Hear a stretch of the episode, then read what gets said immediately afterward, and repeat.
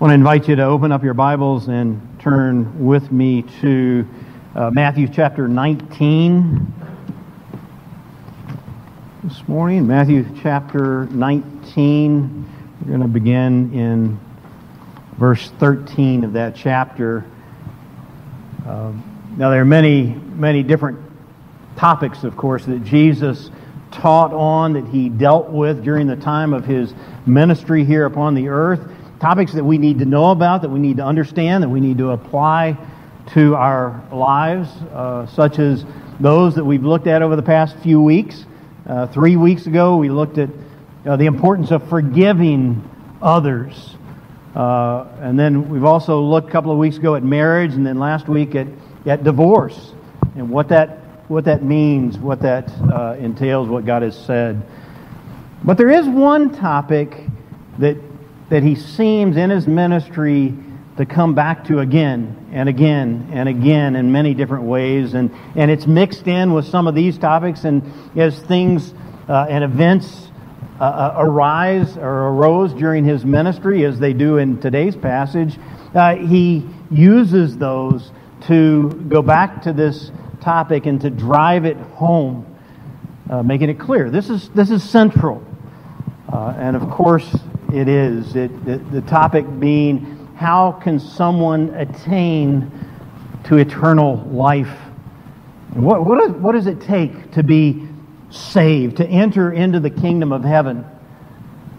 And I, I those three examples I, I, or statements I give because they're all saying the same same thing. They're addressing the same question, and it's the question that Jesus addresses in today's text. Now he's going to deal with it here uh, in, in the life of one man and the questions that this man asks uh, by looking at two major hindrances or impediments that can stand in the way of eternal life. Uh, now, the text that we're looking at, that we're opening up to, uh, like I said, begins verse 13, but it has two different settings. Uh, we're going to be spending most of our time in the second setting you know, with this man, young man, we often call him uh, the young rich ruler uh, because we're combining different accounts. Uh, in, in Luke's gospel, uh, we learn that this man was a, a, ruler here. We learn young, rich, so that's where we, we get that from. So that's, that's the second account. The first account, though, I, I just want to touch on briefly. We're not going to spend a lot of time here. This is uh, one of those accounts where Jesus makes a statement about children. Uh, in this case, now back in chapter 18, uh, he brought a child to be amongst them, and he, he used that child very similarly uh, to the way he is here. Here, children are being brought to him by parents or others, and, uh, and the disciples rebuke those who are bringing them. He, he's a busy man. Uh, and uh, yet Jesus says, No, do not hinder them from coming to me. And he makes a very important statement there about the children and about the kingdom of heaven. And I just uh, want to remind us from that prior account as well that here he's not talking in particular about these children or, or about children per se, but he's making a comparison. He wants us to see the heart of these children. That's what's important here, and that's what prepares us for the passage that comes after that. It's having a certain heart that's like a, a, a child's heart that's ready to uh, receive. So have that in mind as I read uh, this entire passage with both accounts. And again, Matthew chapter 19, I'll begin uh, reading in verse 13. This is God's word. Then children were brought to him, to Jesus, that he might lay his hands on them and pray. The disciples rebuked the people, but Jesus said, Let the little children come to me, and do not hinder them, for to such belongs the kingdom of heaven. And he laid his hands on them and went away. And behold, a man came up to him, saying, Teacher, what good deed must I do? To have eternal life. And he said to him, Why do you ask me about what is good? There is only one who is good. If you would enter life keep the commandments. He said to him, Which ones? And Jesus said, You shall not murder. You shall not commit adultery. You shall not steal. You shall not bear false witness. Honor your father and mother. And you shall love your neighbor as yourself. The young man said to him, All these I have kept. What do I still lack? Jesus said to him, If you would be perfect, go, sell what you possess, and give to the poor, and you will have treasure in heaven. And come, follow me. When the young man heard this, he went away sorrowful, for he had great possessions. And Jesus said to his disciples, Truly I say to you, only with difficulty will a rich person enter the kingdom of heaven. Again, I tell you, it is easier for a camel to go through the eye of a needle than for a rich person to enter the kingdom of God. When the disciples heard this, they were greatly astonished, saying, Who then can be saved? But Jesus looked at them and said, With man this is impossible, but with God all things are possible. Please join me in prayer. Father, we give you thanks this morning for this word that we've just read and your, and your uh, revelation, your word in its entirety. Uh, we thank you that we can recognize, as many of us were talking about earlier this morning in the Sunday school class, uh, that we can recognize that you've given your Holy Spirit that our eyes might be opened to be able to see, to be able to connect, to be able to understand uh, this and other places in Scripture to put them together. And so now, Lord, we pray for your help that you will open our eyes by your Spirit to be able to see this word, to truly understand it in a right way, to apply it uh, to our own hearts. And we look to you for that. Uh, we pray this in Christ's name. Amen. You know, it's been exactly five years since that soccer team in Thailand uh, went into a cave uh, and were, in a wonderful way, rescued out of that cave. There's been a movie, maybe you've seen it, called 13 Lives, and there, there's also been a documentary written about it or, or made on it. Uh, I haven't seen either, but it, I'd like to at some point. But in brief, here's what happened there at the, the beginning as I understand it. You got a team of soccer players, uh, youth. Uh, they had finished their soccer practice, and there was a storm that was brewing, and somebody suggested uh, going to explore a cave that was close to their soccer field. And so a number of them, 12 members of the team, along with an assistant coach, uh, went to that cave. and evidently they went there without fear or trepidation. Uh, but at the entrance of the cave, there was a, a sign, a warning that said, uh, you know, danger, do not go in the cave during rainy season. Uh, it was rainy season. But they looked around, they didn't see any immediate danger, and they, they continued uh, continued in. Now, they may have gone in with some amount of unease, I don't know. Uh, they didn't sense any danger at that time. There was nothing evident to them. Yet, while they were exploring in the cave, one of those monsoon like rains came. Uh, and the, the, the cave began to flood. And when they tried to make their way out, they couldn't. They were unable. Uh, and so they were stuck, and it wasn't until uh, I think it was about a week later when uh, first contact was made with him. They were about two miles inside the cave at that point on a little uh, uh, ledge, uh, safe at that point from the water. And then that was what led to the international efforts to rescue them.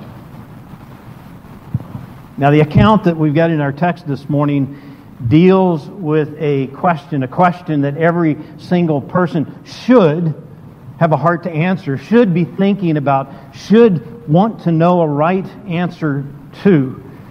It has to do with that concern for eternal life, for salvation. Uh, and that's what, that's what this man in the account uh, asked the question about of, of Jesus. He comes up to Jesus and he says, Teacher. Uh, in the other two accounts that, that we have, uh, he says, Good teacher. But then he says, uh, What good deed must I do to have eternal life? Uh, the man's got a genuine concern there, and it's a good concern. He wants to know the answer to this important question, and it's a question that does need an answer. And he seems at this point to be ill at ease with the answer that he's provided for himself up to this point. Now, think about that soccer team for a moment. Uh, when they were there before the cave, about to go in, there's a sign there that says danger. Uh, it's a sign that does apply to them. Uh, they might have felt some unease there. They may have asked a couple of questions, maybe of the, the assistant coach. You know, are, are we going to be okay going in? Is there anything that we need to do to make sure that this is going to be a, a, a safe trip? You know, maybe those were some of the questions that were on their minds. They'd be good questions to ask, wouldn't they? But the answer on that day, on that afternoon, was as they looked around themselves, they didn't see any flooding. They didn't see any evidence whatsoever of danger. Uh, and so they must have thought, well, we're good. We've got everything that we need. Uh, we're good to continue on into the cave. You know, the man that came up to Jesus, this man that we often call the rich young ruler, he had the right concern. Uh, it's clear he was asking because he was bothered. And he seems to want to genuinely ha- have the right answer to this question for himself. But as we'll see as we go further into the discussion that he has with Jesus, that he does think that he's okay. He doesn't see any real danger in where he is. Now, Jesus is going to show the man his condition, just like that sign at the cave. Uh, he's going to show him the great danger that he faces. He's going to show him how he's deceiving himself. But there's got to be complacency in this man's heart, an inability to see, uh, a, a, an inability to take heed. And in the end, the reason for his complacency becomes clear. And that is because he's got something else that's there. It's not the Lord that he's submitted to so that he really hears. He's got another God that's before him. You know, complacency and a lack of urgency. Uh, it's there within the church today in a big way because we don't always see the immediate need, we don't always see the danger.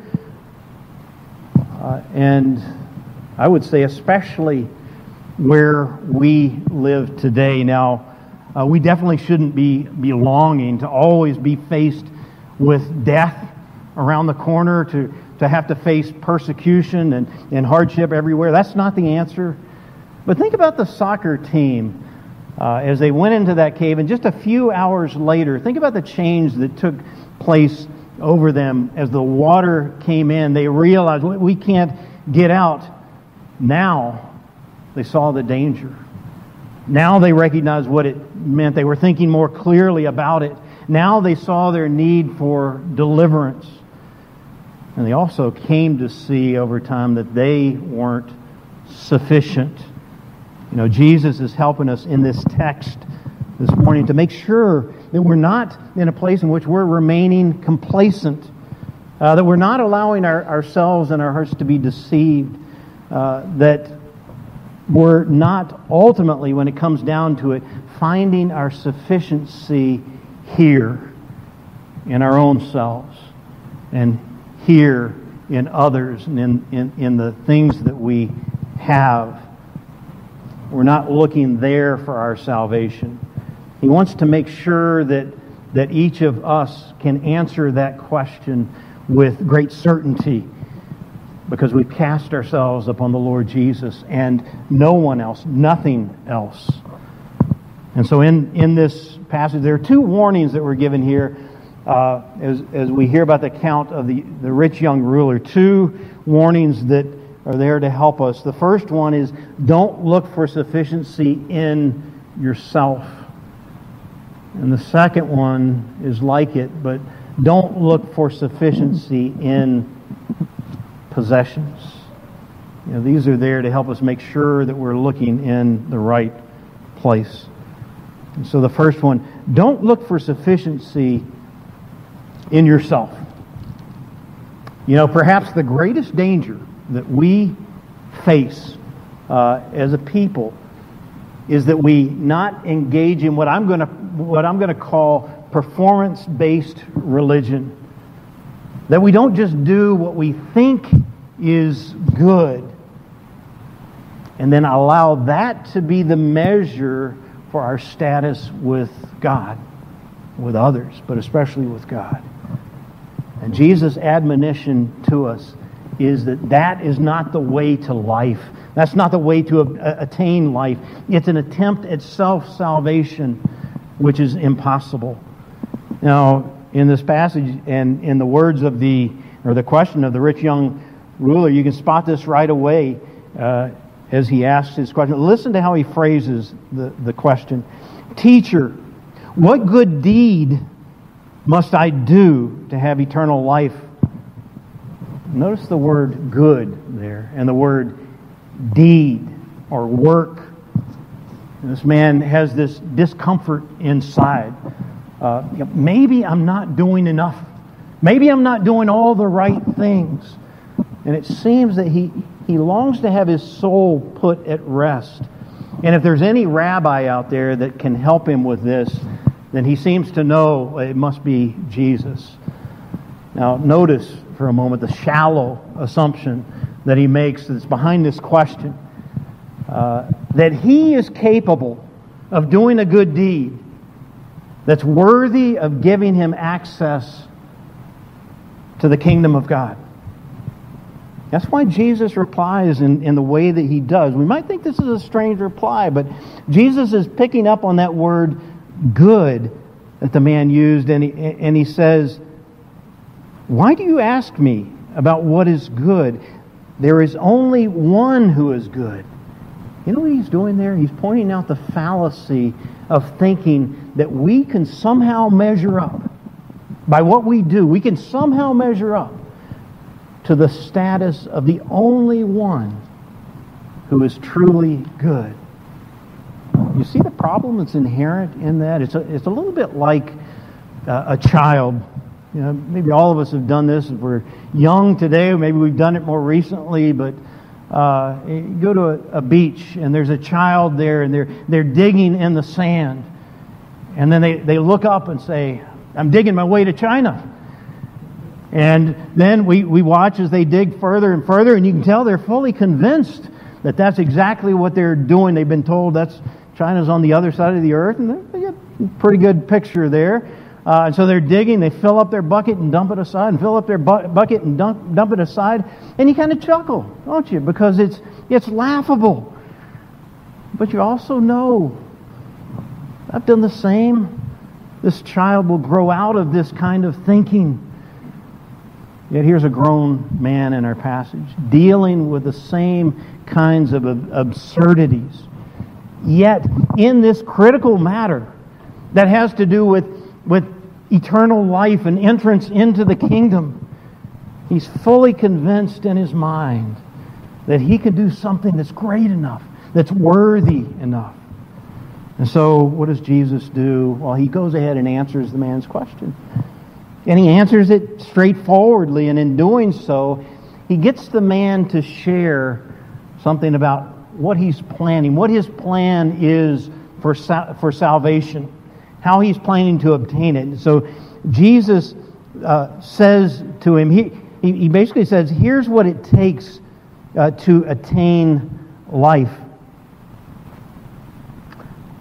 If you would enter life, keep the commandments.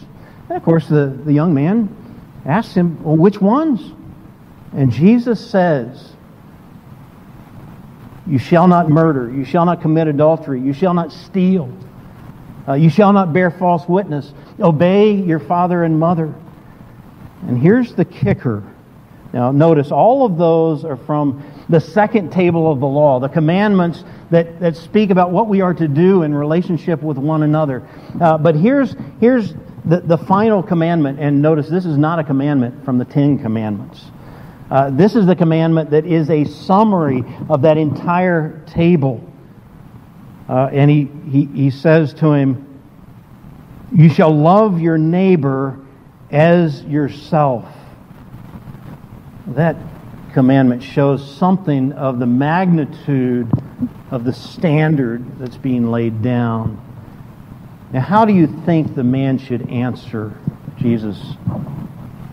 Put yourself in this position. How would you answer it yourself?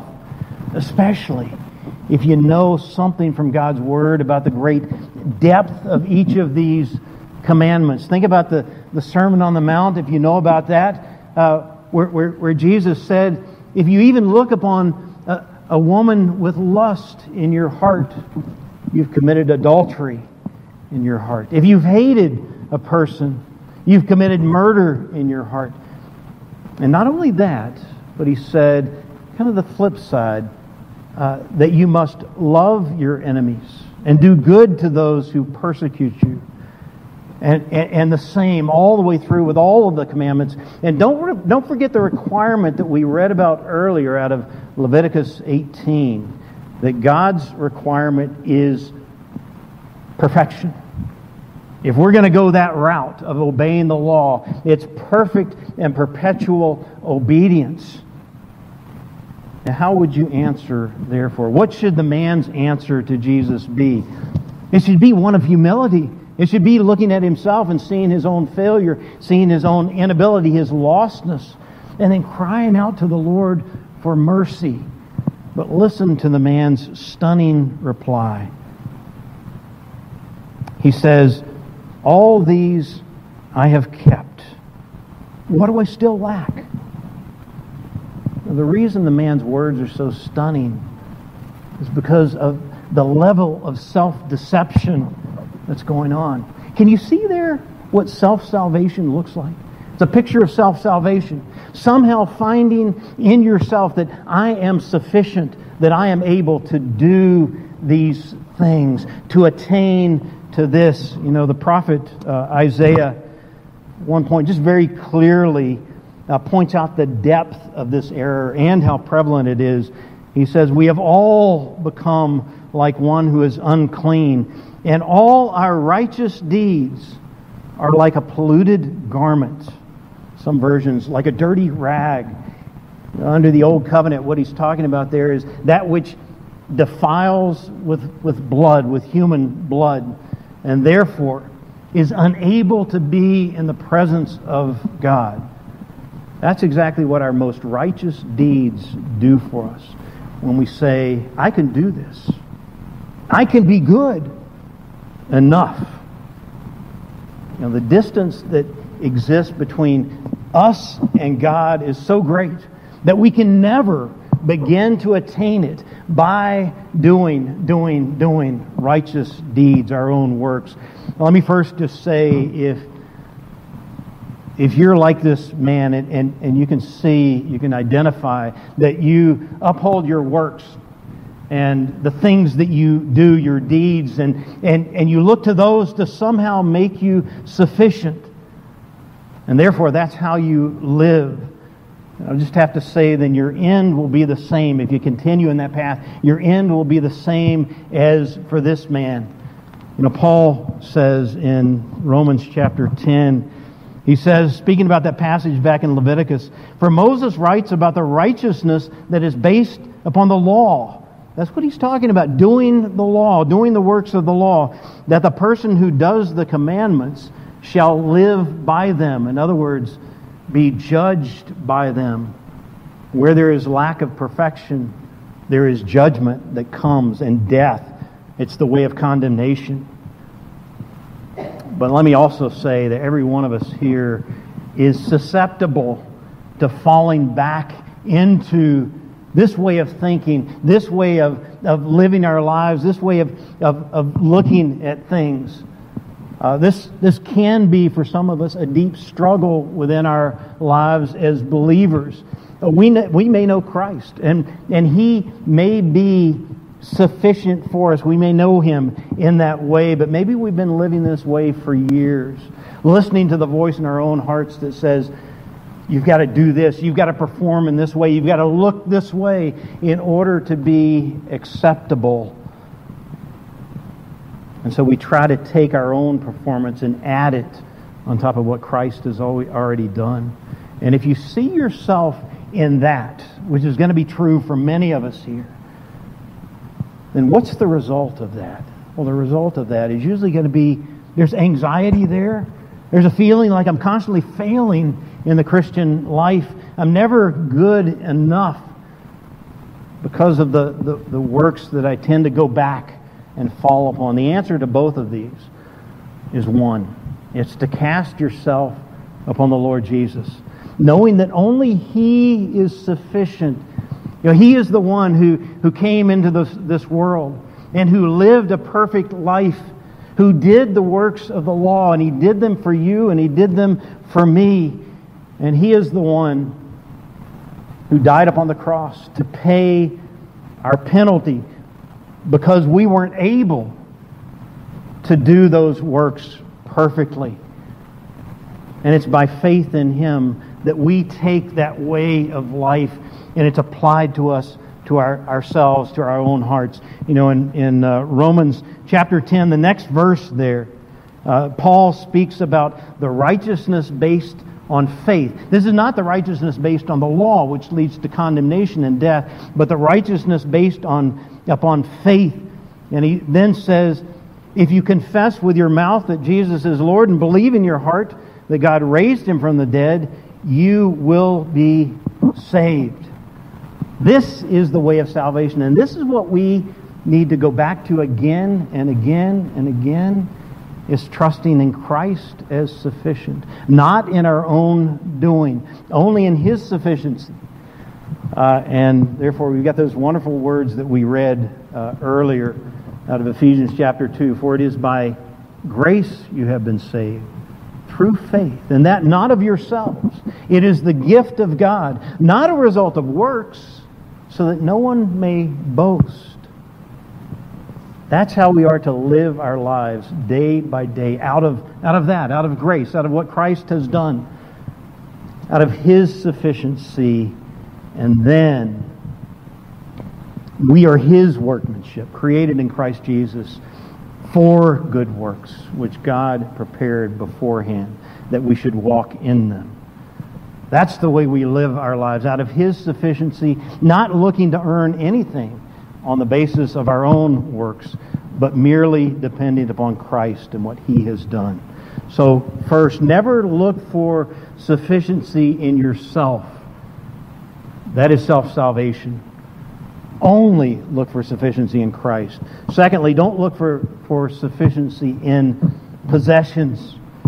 Uh, this is a second danger that stands in the hindrance of living the spiritual life uh, Jesus points this out as another form of self salvation, which ultimately is a dead end. Uh, now, knowing this man's external performance of, of the law, that, it, uh, that it's just on the surface level, Jesus answers this man's question in a way that exposes his hypocrisy. Uh, so that this time the man is unable to come up with an answer for Jesus because he's been exposed. Remember, the man had just said, All of these commandments I've kept. I've done good. I've done right. What is it that I still lack? And so Jesus in verse 21 says to him, If you would be perfect, in other words, complete. In other words, living your life without anxiety, knowing that you have life. Uh, if you would be perfect, go and sell what you possess and give to the poor and you will have treasure in heaven. Come and follow me. You know, what happened when the young man heard that? Did he continue to uh, reply to Jesus? No, it just says when the young man heard this, he went away sorrowful, for he had great possessions. Notice that this man was able to justify himself before based upon his external conformity to the law. You know, and it's absurd in a sense, kind of like the, the child that's digging in the sand. Uh, it's absurd, but not to him. It was enough to justify him. But now Jesus forces him inward. He forces him to examine his heart. And what the examination reveals is a God, an idol that's been ruling over him. Remember how before Jesus called his attention to the second table of the law, and he, he, he, went through each of the commandments you shall not murder, you shall not commit adultery, and on and on. Uh, uh, all of these, the man believed that he had accomplished them. Yet now, he shows the man that he's in violation of the first and most foundational commandment of the law. You shall have no other gods before me. You know, this is something that should hit home to us. Uh, because this particular God that Jesus exposes in this man's life is undoubtedly one of the, the, the, greatest stumbling blocks in the American church today. The facts are straightforward.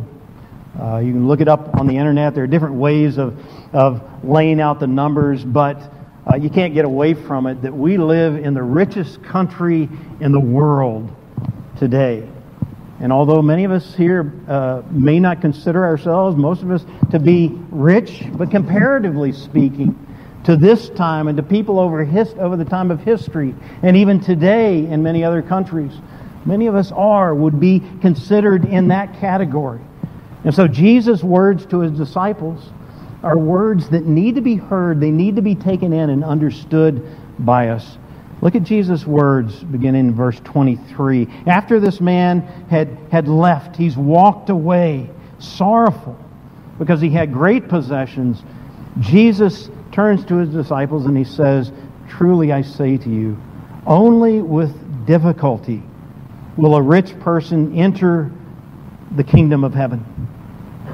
And then he expounds upon that. And he says, Again, I tell you, it is easier for a camel to go through the eye of a needle than for a rich person to enter the kingdom of God. Now, I'll just say right there to hear those words, many have tried to find ways around it. Uh, you may have heard about a, a, a, a gate in Jerusalem that's a, a small gate that a camel would have to bend down to go through. There is no gate. There has been no gate. That's a way around this. Uh, Jesus clearly meant what it sounds like. He's speaking of an impossibility here. It's just like it sounds. That's why his disciples were so amazed.